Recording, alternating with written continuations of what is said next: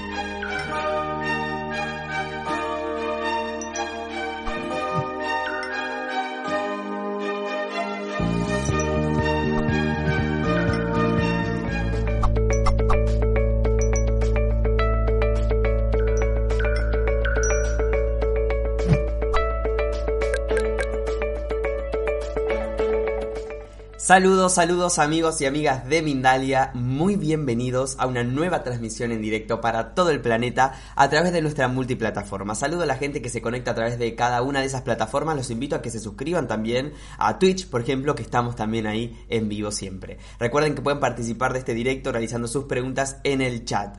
Hoy voy a estar conversando junto a Lara Terradas, nos viene a hablar sobre los sucesos de la infancia y quiénes somos de adultos. Lara es una apasionada del autoconocimiento y del acompañamiento, es psicóloga gestalt especializada en el trabajo psicocorporal energético y en el desarrollo evolutivo.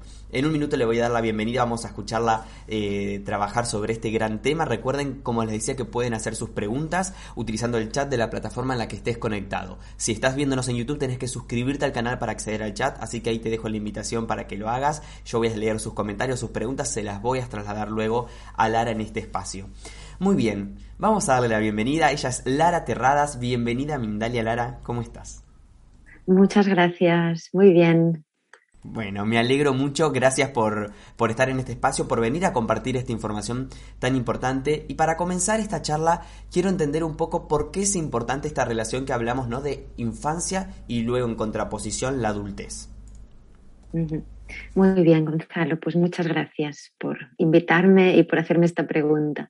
Bueno, como tú decías, para mí es uno de los grandes temas desde los que yo trabajo y lo que veo en mi consulta y también a través de mi propio proceso personal y de mis formaciones es como que en la infancia los sucesos que ocurren en los siete primeros años, el primer septenio, nos condiciona mucho en luego cómo será nuestra adultez, ¿vale? Entonces, eso no es, nos es útil para dos cosas. La primera es hacia adentro, para conocerme yo, para entenderme, para saber que cuando tengo reacciones automáticas, que ciertas cosas me dan miedo, tengo culpa en no sé qué, ah, tengo vergüenza en no sé qué otra cosa, todo eso no es que yo sea así porque soy así, soy así porque es el resultado de experiencias que he vivido antes en mi infancia. Entonces, si no voy a resolver aquel origen, aquella causa, las voy a ir repitiendo una y otra vez en mi vida. Y eso, para mí, nos da una visión mucho más autocompasiva de cómo somos, porque si no, a veces como que nos castigamos mucho, ¿no? Por ser como somos y eso es la autoestima baja. Luego hay otro camino que es muy importante, que yo creo que hoy en día es básico, básico que las personas que estamos con niñas, con niños, con adolescentes, podamos tener esta información que es hacia afuera. Es decir, si yo sé de qué va el desarrollo evolutivo, igual que sé cómo funciona mi móvil, mi nevera, mi lavadora, por ejemplo, ¿no? Que esto sabemos mucho. Eh, ¿Cómo funcionamos las personas? Cuando lo comprendemos, podemos acompañar a las niñas y a los niños y a los jóvenes de una manera que se respeten sus necesidades. Claro, cuando digo necesidades, no digo ni caprichos ni deseos, digo aspectos que son vitales para sentar la base de la personalidad que, como decía, se construye en los siete primeros años, ¿no? Voy a poner un ejemplo ahora que luego haré más, ¿eh? Un niño, una niña, por ejemplo, que está jugando al escondite, a esconderse, a que no le vean, a salir, o al juego aquel, ¿no? Que me tapo con un cojín y luego aparezco, desaparezco. Este juego, por ejemplo, tiene que ver con una necesidad evolutiva, que tiene que ver con que yo me diferencio de mi mamá, la persona con quien estoy en fusión.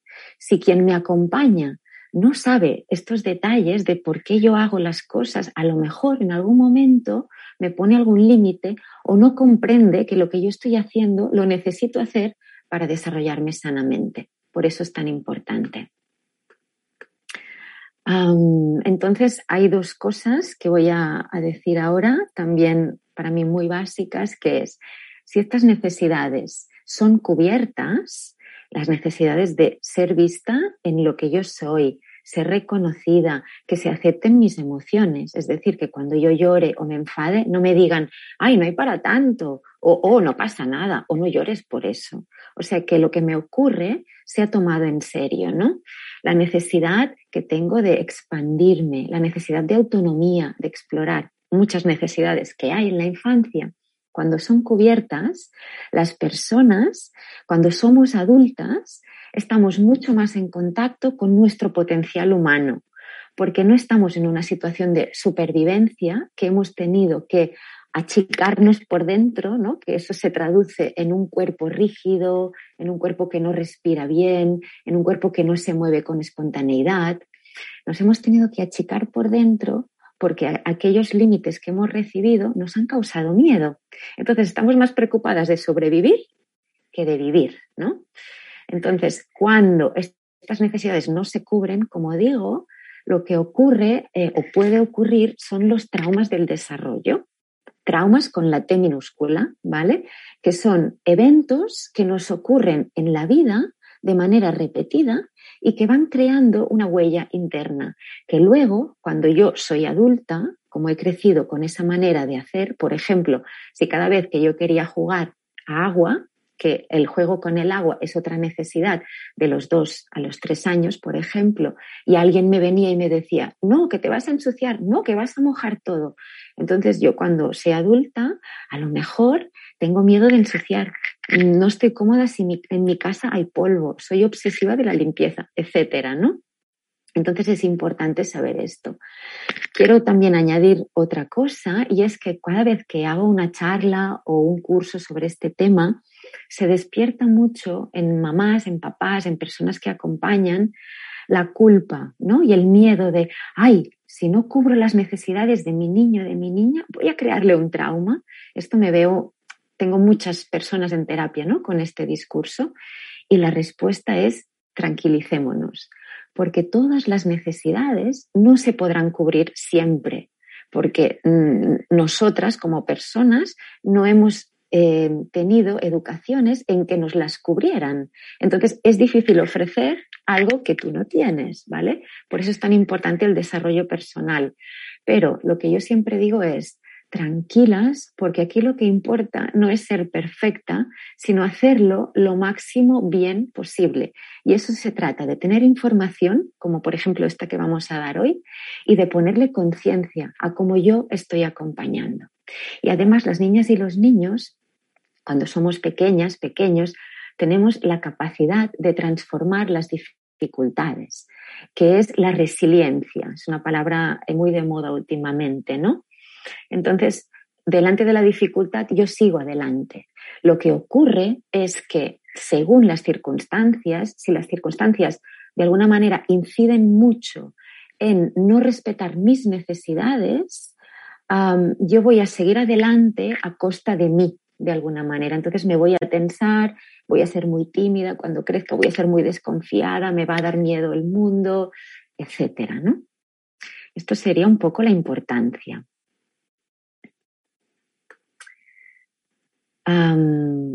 Luego ya nos metemos más en materia, ¿vale? Que sería como la segunda parte ¿no? de esta charla, que lo que a mí me gustaría es poder hacer como un recorrido muy rápido en cada una de las fases, ¿vale? Digo rápido porque esto en realidad es un tema que da para sí y da mucho, ¿vale? Entonces voy a hacer cuatro pinceladas de qué nos ocurre en cada momento para que podáis entender bien de qué hablo cuando hablo de necesidades y de qué hablo cuando hablo de cubrirlas y qué nos ocurre en la adultez cuando estas necesidades han sido cubiertas, que se mm, manifiestan en potencialidades, o no han sido cubiertas y se manifiestan en carencias. ¿Vale? Entonces, la primera fase evolutiva le llamamos la llegada al mundo.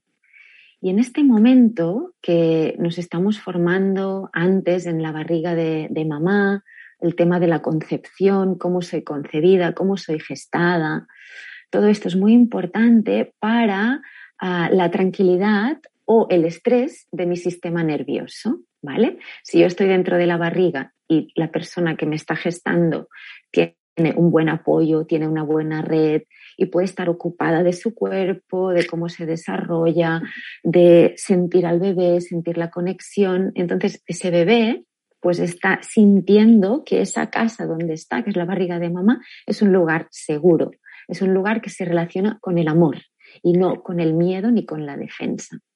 Entonces, en este primer momento, desde la concepción hasta los nueve primeros meses, creamos la sensación, el derecho, instauramos el derecho a existir. Es decir, si yo soy bienvenida de la manera que soy, si yo soy acogida, si soy aceptada, yo entiendo que está bien que yo exista. Y esto, el mensaje que le da a mi cuerpo, porque mi mirada, como tú has dicho, Gonzalo, en la presentación es muy corporal, ¿no? El mensaje que recibe mi cuerpo es que mis células se pueden expandir, se pueden relajar, pueden confiar en el entorno. No tengo que estar mirando si alguien me va a manipular, alguien me va a hablar mal, etcétera, ¿no? Entonces, en este primer momento ocurre algo que para mí es de lo más sagrado del ser humano, que es el registro, el primer registro de ser quien yo soy en el contacto. Porque cuando estamos dentro de la barriga, estamos siempre en contacto con la piel. Entonces, ah, nuestra identidad se forma en este contacto. O sea, el contacto es una necesidad humana. A la edad que sea, lo necesitamos. Y como más pequeñas y pequeños somos, aún más lo necesitamos para que nuestro sistema nervioso se regule y nuestra identidad esté construida sobre una base de seguridad y de tranquilidad. Entonces, en este momento también ocurre algo muy, muy importante, que es la fusión con la persona que me está maternando, normalmente es mamá, ¿no? Si yo estoy fusionada con ella, significa que yo siento, percibo y entiendo, entender aún poco, pero en mi manera de percibir el mundo es así. Lo que yo estoy sintiendo es que mamá y yo somos la misma entidad. Entonces, si yo no recibo lo que necesito, que aquí ya estaríamos hablando de la siguiente fase evolutiva de las necesidades, la primera es esta de la existencia, como digo, las siguientes son las necesidades. Si no puedo recibir lo que me hace falta para crecer de manera tranquila y segura, entonces, como estoy en esta fusión, voy a pensar que yo soy poco merecedora. O sea, no voy a desarrollar una, una tesis, una idea, ¿no? Porque no tengo capacidad mental para decir, ah, como mi mamá no me, no me abraza, no me mira, no me acepta, se aleja de mí cuando yo lloro, no me toma en brazos, ¿será que le pasa algo? ¿Será que he tenido un mal día? Yo no puedo pensar todo eso. Y lo que hago es introyectar, ¿vale? Porque la segunda fase es la fase oral que pasa por la boca. Introyectar todas esas sensaciones de que yo no soy bienvenida con mis necesidades. Entonces voy desarrollando dentro una idea de no merecer. Tanto en la primera fase como en la segunda, que la primera es la fase ocular, porque están implicados nuestros ojos y toda nuestra piel y todo nuestro sistema nervioso. Como en la segunda, que están implicados de manera muy fuerte los órganos sensoriales como la boca, para el tacto, el olfato, los oídos. en estas dos fases nuestro cerebro está muy inmaduro, ¿vale? Estamos hablando desde la concepción hasta más o menos, porque esto tampoco es lineal, ¿no? Hasta más o menos el año y medio. En este primer año y medio de vida que tenemos, eh, estamos fuera de la barriga a un nivel de inmadurez muy, muy grande. ¿Por qué?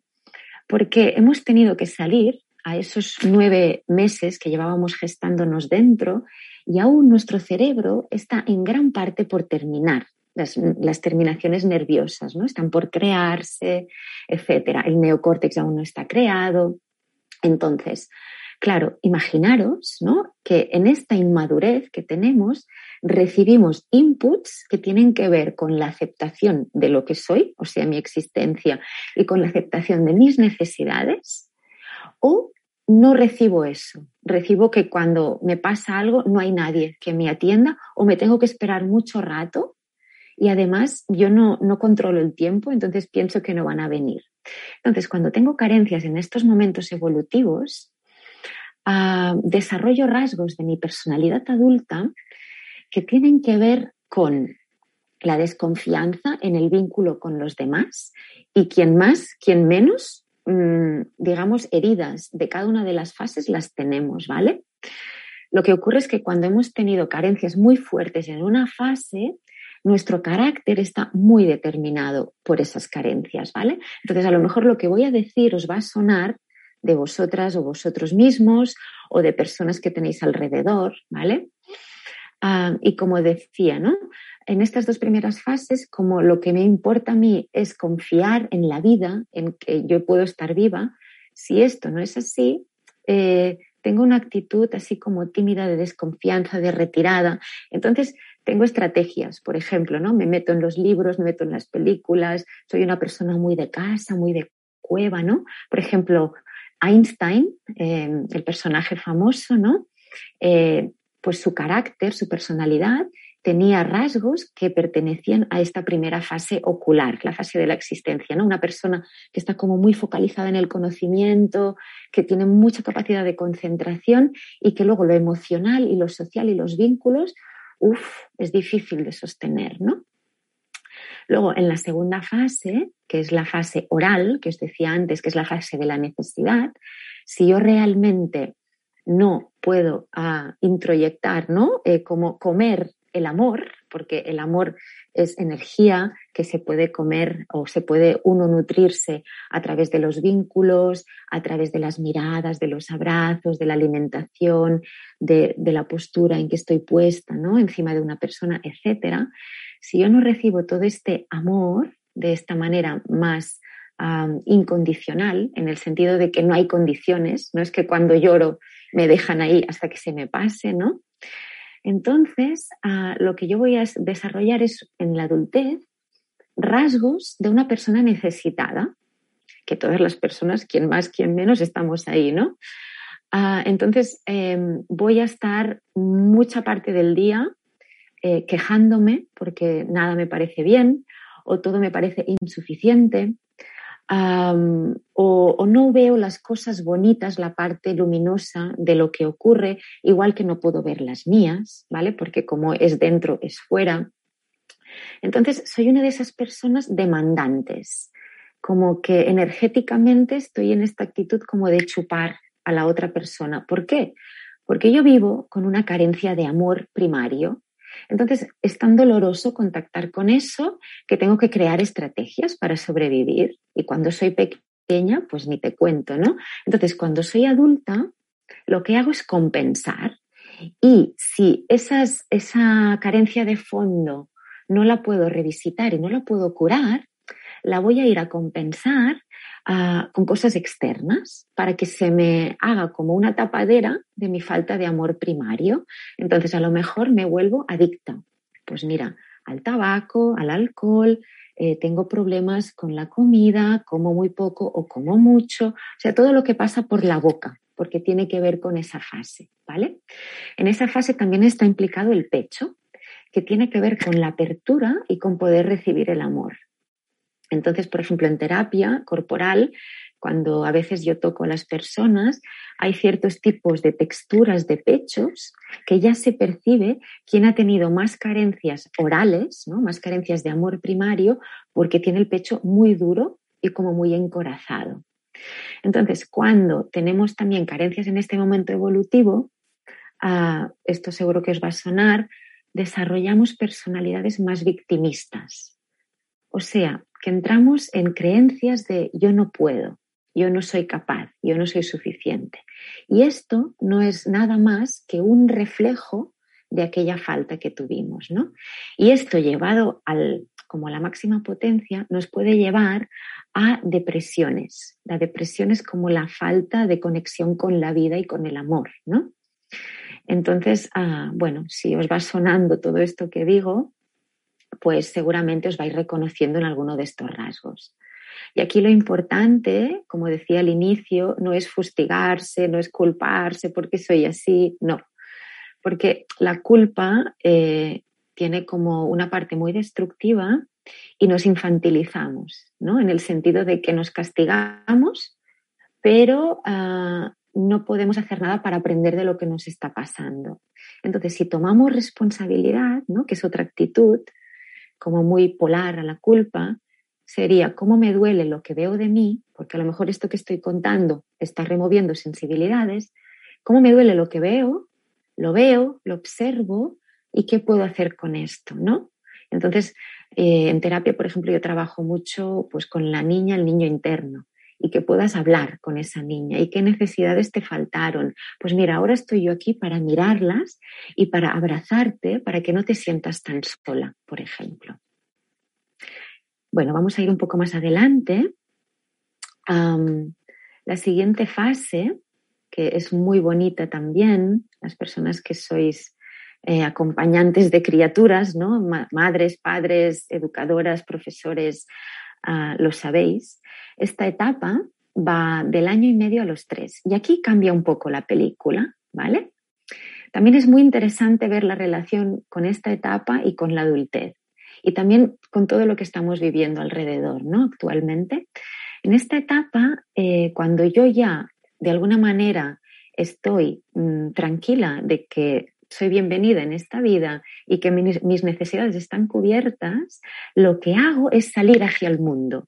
Es decir, primero hacia adentro, he hecho todo este desarrollo que normalmente tiene que ver con la figura de la madre, y ahora que ya me siento yo mm, merecedora de vivir, me pongo de pie, empiezo a caminar, mis glúteos, la musculatura de los glúteos se empieza activar, mis piernas de otra manera, los pies también. Entonces me pongo de pie. Me pongo de pie, también viene el control de esfínteres, donde decido cuándo puedo soltar eh, mis defecaciones y cuándo las aprieto dentro. Todo esto que tiene que ver con que ah, yo soy mucho más autónoma en mi cuerpo, también significa que soy mucho más autónoma para relacionarme con el mundo. Entonces, esta es la fase de la autonomía, que es del año y medio a los tres, más o menos. En este momento evolutivo, lo que yo veo en terapia es que es muy confrontador con las familias, porque claro, los niños y las niñas aquí empiezan a decir, bueno, esta soy yo y a lo mejor si tú me dices que sí, yo te diré que no. Y si tú me dices blanco, yo te diré negro. Es la fase en que las niñas y los niños tienen explosiones de rabia, que dicen que no por todo. Y esto hay que saber que no es una confrontación a la autoridad de mamá o de papá, ¿no? Porque a veces escucho frases de es que es que se quiere, bueno, me quiere mandar en casa, ¿no? No, no quiere mandar. Lo que está haciendo es imponer con unos recursos muy básicos su voluntad, que es decir, que no, para expresar que yo ya no soy tú. O sea, me estoy diferenciando de ti, ¿no? De ti mamá, de ti papá. Y lo hago a través de decirte que no a todo. No lo hago para desafiarte, para confrontar tu autoridad, para ponerme por encima de ti, no. Entonces esto también es muy importante. ¿Por qué? Porque en esta fase lo que se gesta es la relación que yo tengo con la autoridad.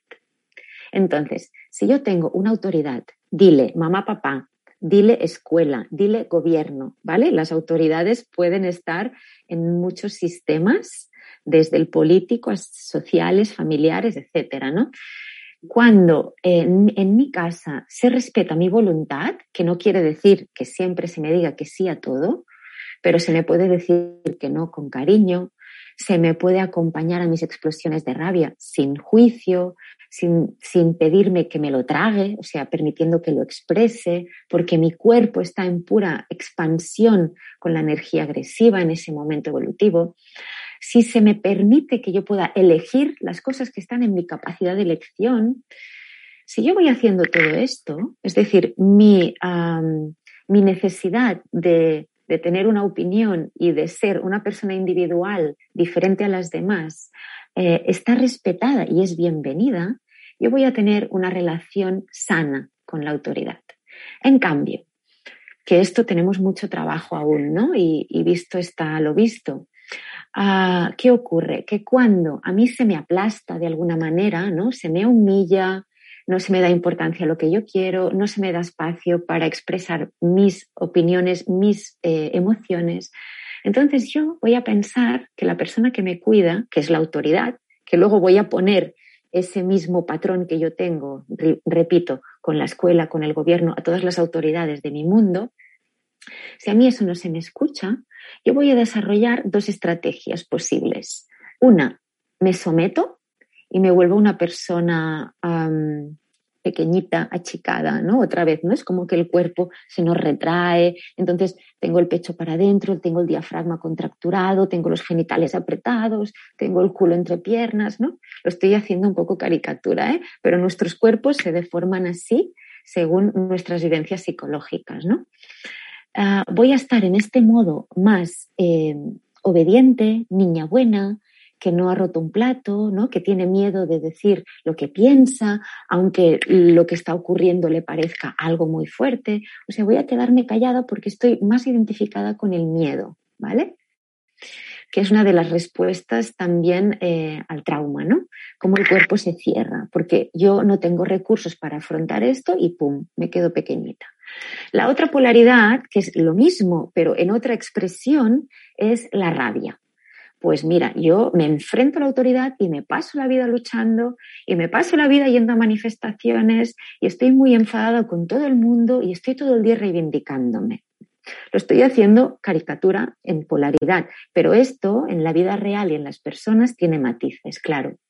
Entonces, por un lado o por el otro, hay una esclavitud en el sentido de que estoy pendiente de otra autoridad que me apruebe o que yo pueda luchar contra esa autoridad, ¿no? Que eso es otra de las respuestas del trauma, que es la lucha, que cuando yo recibo una respuesta muy fuerte que de alguna manera atenta contra mis necesidades, ¡pum!, me revelo, ¿no? Y entonces tenemos estos caracteres adultos que todas conocemos de personas que están en una polaridad como más obediente o más reactiva. Bueno, por ejemplo, eh, Sigmund Freud fue eh, una persona con este tipo de, rasgo caracterial, ¿no? Luego, la última fase que voy a comentar y ya terminaremos aquí y pasaremos a las preguntas es la etapa de los 3 a los 6, que es la etapa que tiene que ver con el, el, descubrimiento de los genitales y de la sexualidad desde la parte genital del cuerpo. Tiene que ver con el placer, y aquí también nuestra religión, nuestra cultura ha tenido como grandes eh, introyectos que han censurado todo esto, ¿no? Entonces hemos desarrollado pues culpa, vergüenza, todas estas maneras de alguna manera eh, no poder expandirnos en nuestra sexualidad, que en realidad es nuestra capacidad para percibir el placer y para ser personas creativas. Por ejemplo, cuando yo trabajaba en las escuelas libres, que permitíamos mucho la creatividad, las niñas y los niños decían, tengo una idea. Y cuando trabajaba en escuelas más, eh, bueno, con, con maneras de hacer como mucho más pautadas, yo no oía esta frase de tengo una idea. Entonces, qué importante es permitir y seguir permitiendo que las criaturas y las personas jóvenes puedan tener iniciativa y creatividad hoy en día también. Luego, cuando de mayores hemos tenido fuertes carencias en esta fase, podemos tener problemas como la impotencia, eyaculación precoz, vaginismo, o sea, temas que tienen que ver con la sexualidad o incluso hay algo muy típico que es el corte que muchas personas tenemos, que es el corte entre corazón y genitales, donde o soy una persona muy romántica con el Walt Disney, ¿no? Todo el día, y me muevo desde el corazón, o soy una persona muy genital y no puedo conectar con mi corazón y me muevo desde mi parte sexual. Seguro que os suenan un poco estos patrones.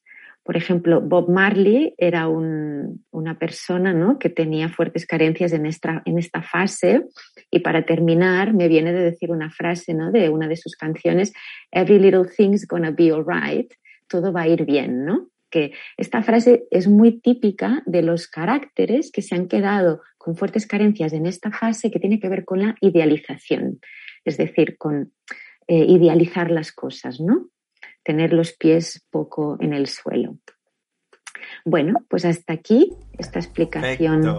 Lara, muchísimas gracias, excelente toda la, la, explicación que nos diste, digo, despejaste dudas, estuvo bárbaro. Vamos a ir a preguntas de la gente para seguir indagando y profundizando en estos temas. Antes de las preguntas, decirle a los oyentes y a los espectadores que en la descripción de este video en YouTube van a encontrar la información de nuestra invitada, porque sé que tenés un curso, sé que tenés un taller, Lara también, así que contanos un poquito de eso y yo luego vuelvo con preguntas de la gente. Perfecto. Tenemos un curso, digo tenemos porque lo hago con otro compañero, que se llama Conócete, Conócele, que es un curso online. Entonces allí hacemos una sesión durante unos cuantos meses, una sesión al mes, y en cada una de estas sesiones trabajamos una de estas fases y explicamos todo lo que ocurre de manera detallada y la parte para mí más importante es que todo lo que se cuenta se vive a través del cuerpo. Hacemos ejercicios para que las personas puedan recordar qué pasó en mi infancia para que yo sea como soy hoy en día y qué me pasa al mismo momento cuando acompaño a las criaturas según esto que me ocurrió.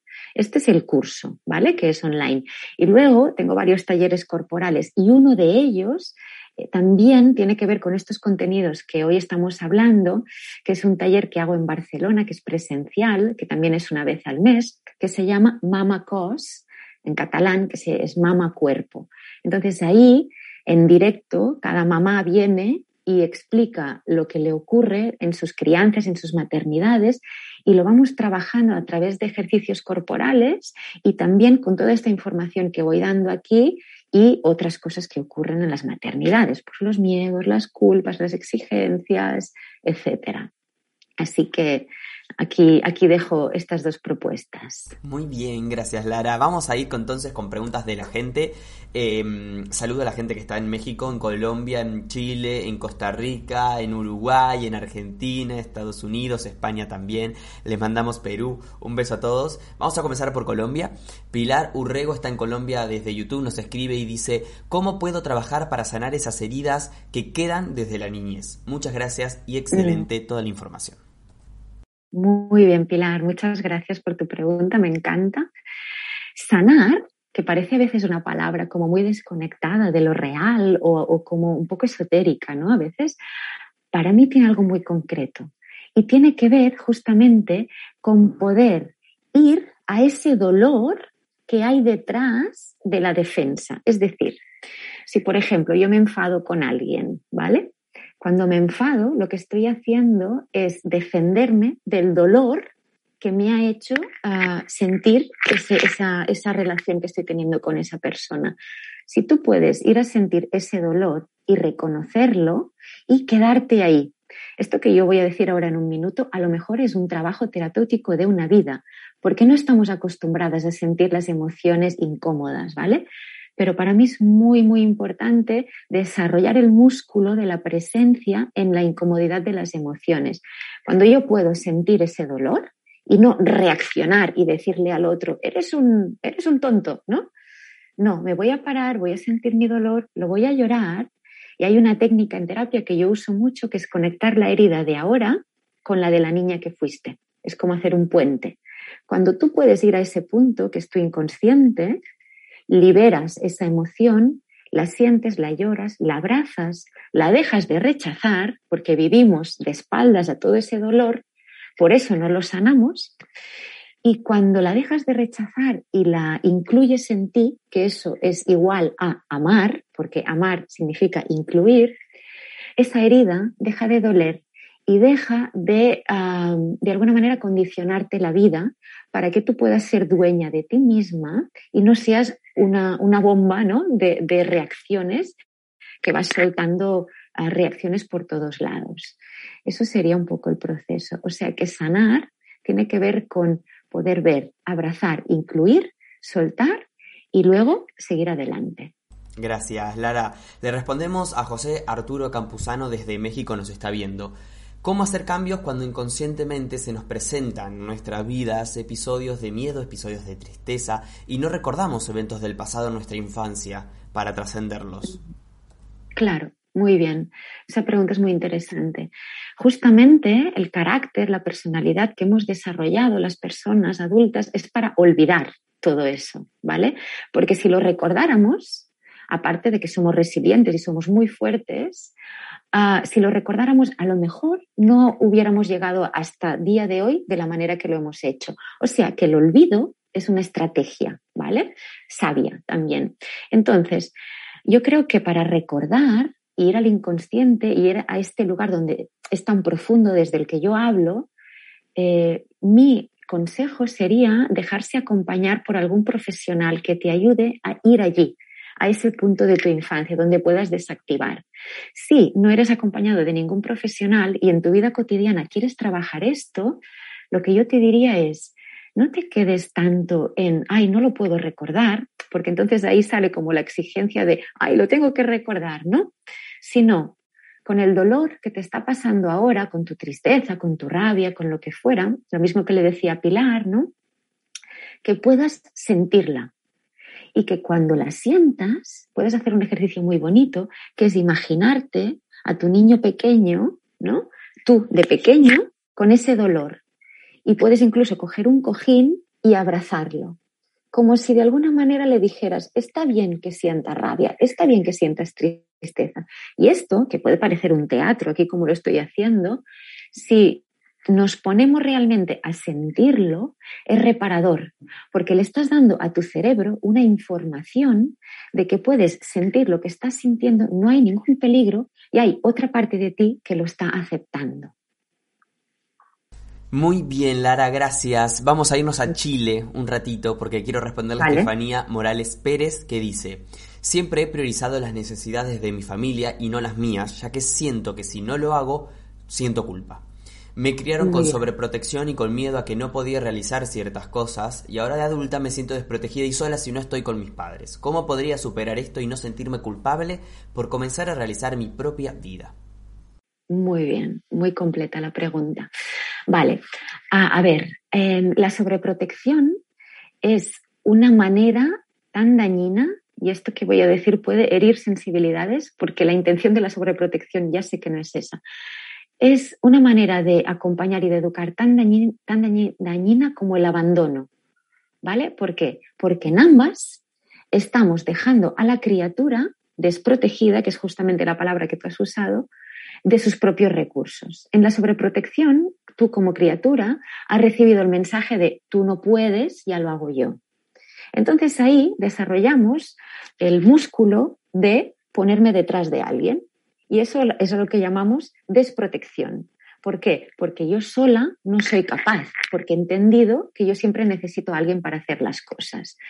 Entonces, como no hemos podido probar nuestros recursos, no, nos hemos podido caer cuando somos sobreprotegidas, no nos hemos podido equivocar, ah, etcétera, em, desarrollamos un sentimiento de, culpa muy fuerte y de exigencia, porque la, culpa viene de una voz que te está diciendo, esto lo tendrías que saber hacer. Y hay otra parte de ti que dice, ay, pues no lo sé hacer. Entonces, esta distancia, esta diferencia es la culpa, ¿vale? Ah, entonces, yo para aquí, en, el minuto que tenemos, porque esto es un tema que puede dar mucho de sí, lo que te diría es, trabaja con la agresividad. ¿Por qué? Porque la agresividad es la otra cara de la misma moneda que la culpa. Cuando no somos capaces de poner límites como tú, ¿no? Que pones eh, las necesidades de tu familia por delante de las tuyas, no somos capaces de ocupar nuestro lugar en la vida, no somos capaces de sentirnos merecedoras, etcétera, todo esto que te está pasando, nuestro impulso agresivo, en lugar de ponerlo al servicio de mis límites y de mi autocuidado y de mi protección, que no quiere decir ir a la guerra con nadie, sino ocupar mi lugar de poder en el mundo, eh, toda esa energía me la estoy tragando para adentro. La culpa es rabia que no expreso hacia afuera. Entonces, una de mis recomendaciones, por como yo concibo el trabajo corporal, es que hagas artes marciales, es que hagas eh, mm, cosas terapéuticas o psicocorporales que tengan que ver con la expresión de tu fuerza y de tu poder. Y ahí van a empezar a cambiar cosas en ese sentido. Muy bien, gracias Lara por tu, respuesta también tan completa. Y buenísimo la pregunta de Estefanía porque también respondió otras personas que en el chat nos estaban consultando. Bueno, Estefanía nos preguntó desde un lado de, hijo y desde un lado de, madre nos pregunta Zaira Montes que está en Colombia y dice lo siguiente, Lara, eh, ¿cómo educar a un adolescente y prepararlo para su independencia sin ser una madre peleona o repetir el patrón violento con el que me criaron mis padres? Vale, muy bien, qué gran pregunta también. Bueno, la adolescencia no hemos llegado, pero en el curso Conócete, Conócele sí que la trabajamos, porque la adolescencia, Zaida y todas las personas que estáis aquí, es una, como una, una visita repetida a la infancia. O sea, revisitamos la infancia. Todo aquello que se ha quedado por resolver en nuestra infancia, o sea, mi derecho a necesitar, mi derecho a existir, mi derecho a ser una persona autónoma, a ser una, persona con iniciativa. Cuando todo esto hay cositas que han quedado tocadas, porque siempre pasa, porque así es la vida, ¿no? En la adolescencia todo esto se vuelve a manifestar. Y yo siempre digo que qué bien que se manifieste en la adolescencia mucho mejor que no que se manifieste en la adultez, ¿vale? Como antes salga hacia afuera, ¿no? Entonces, con tu hijo, lo que yo te diría es observa bien qué es lo que está necesitando, qué es lo que está expresando, ah, y desde ahí tú podrás entender un poco ah, qué es lo que en su infancia quedó por resolver. Aparte, tú como madre lo sabrás, en qué momentos tú podías estar más presente, más ausente, ¿no? O sea que tú tienes mucha información allí. Entonces, cuando un adolescente recibe un trato cuidadoso con algo que no lo fue en su infancia, por ejemplo, recibe reconocimiento, ¿no? Pues cuando hace algo, hay alguien que le está diciendo, ah, estoy viendo que has hecho eso. Que no quiere decir el, refuerzo positivo y el aplauso, ¿eh? no estoy hablando de eso, sino de te veo con lo que tú haces, ¿no? Te veo con lo que tú eres. Todas las niñas y los niños y las adolescentes lo que necesitan es ser vistas por lo que son. Te veo con lo que eres. Y ahí se relaja algo muy profundo, ¿no? Eso por un lado. Y por el otro, hablas de la violencia. Claro, es muy normal que cuando hemos recibido violencia, que quien más, quien menos la hemos recibido, nuestro patrón de respuesta a situaciones de estrés, ¿no? una, una pelea con un hijo, sea de violencia. Pues porque ese es nuestro código y es el recurso que tenemos para resolver algo desde la parte aprendida. Entonces, lo que yo te diría es, puedes hacer un ejercicio en casa, ¿no? De escribir en una libreta qué te ocurre cuando te pones tan nerviosa. Puedes rememorar, ¿no? Aquella vez que fui violenta con mi hijo, ¿qué me pasó? Pues que me sentí así, que me sentí eh, cuestionada, que me sentí eh, mala madre, cuando tú vas poniendo nombre a todo lo que te ocurre, volvemos a las preguntas que me habéis hecho antes, tú estás dando voz a tu herida. Entonces, la reactividad hacia tu hijo cambia mucho, porque ya no pones la mirada hacia él de qué, qué, niño más malo, qué niño más desafiante, ya no lo estás juzgando él, sino que estás viendo lo que te ocurre a ti. Y eso es muy importante para no ponerle tu carga a él. Y luego revisar patrones de tu familia. ¿Cómo es que tú has recibido esta violencia y cómo puedes de alguna manera eh, sanar tus heridas propias? Lara, agradecerte eh, por la fantástica, fantástica conferencia, charla que nos has brindado. La gente muy agradecida en el chat también. Invito a la gente a que deje sus preguntas y comentarios en los comentarios justamente debajo de este video en YouTube para que Lara pueda también visualizarlos y responder a aquellas consultas que quedaron abiertas. Gracias Lara por estar aquí con nosotros. Muchas gracias y un abrazo muy grande. Hasta pronto. Muy bien, hasta pronto. Ya saben que en la descripción del video le dejamos toda la información de nuestra invitada eh, para que puedan acceder a ese curso, ese taller que nos está brindando también a, todo, a todos los espectadores. Gracias amigos por estar del otro lado con sus preguntas como siempre tan nutritivas. Recuerden que pueden colaborar con estos espacios eh, con pequeñas acciones como dar un me gusta, compartir este contenido a alguien que le resuene, que le pueda servir esta información, suscribirse a nuestro canal, hacer una pequeña donación a del chat o a través de nuestra página web. Mindalia es una organización sin ánimos de lucro y que con estas pequeñas acciones colaboran en que esta, esta, esta información se expanda día a día. Gracias a todos, gracias Lara también por estar aquí. Nos encontramos en la próxima conexión de Mindalia en directo.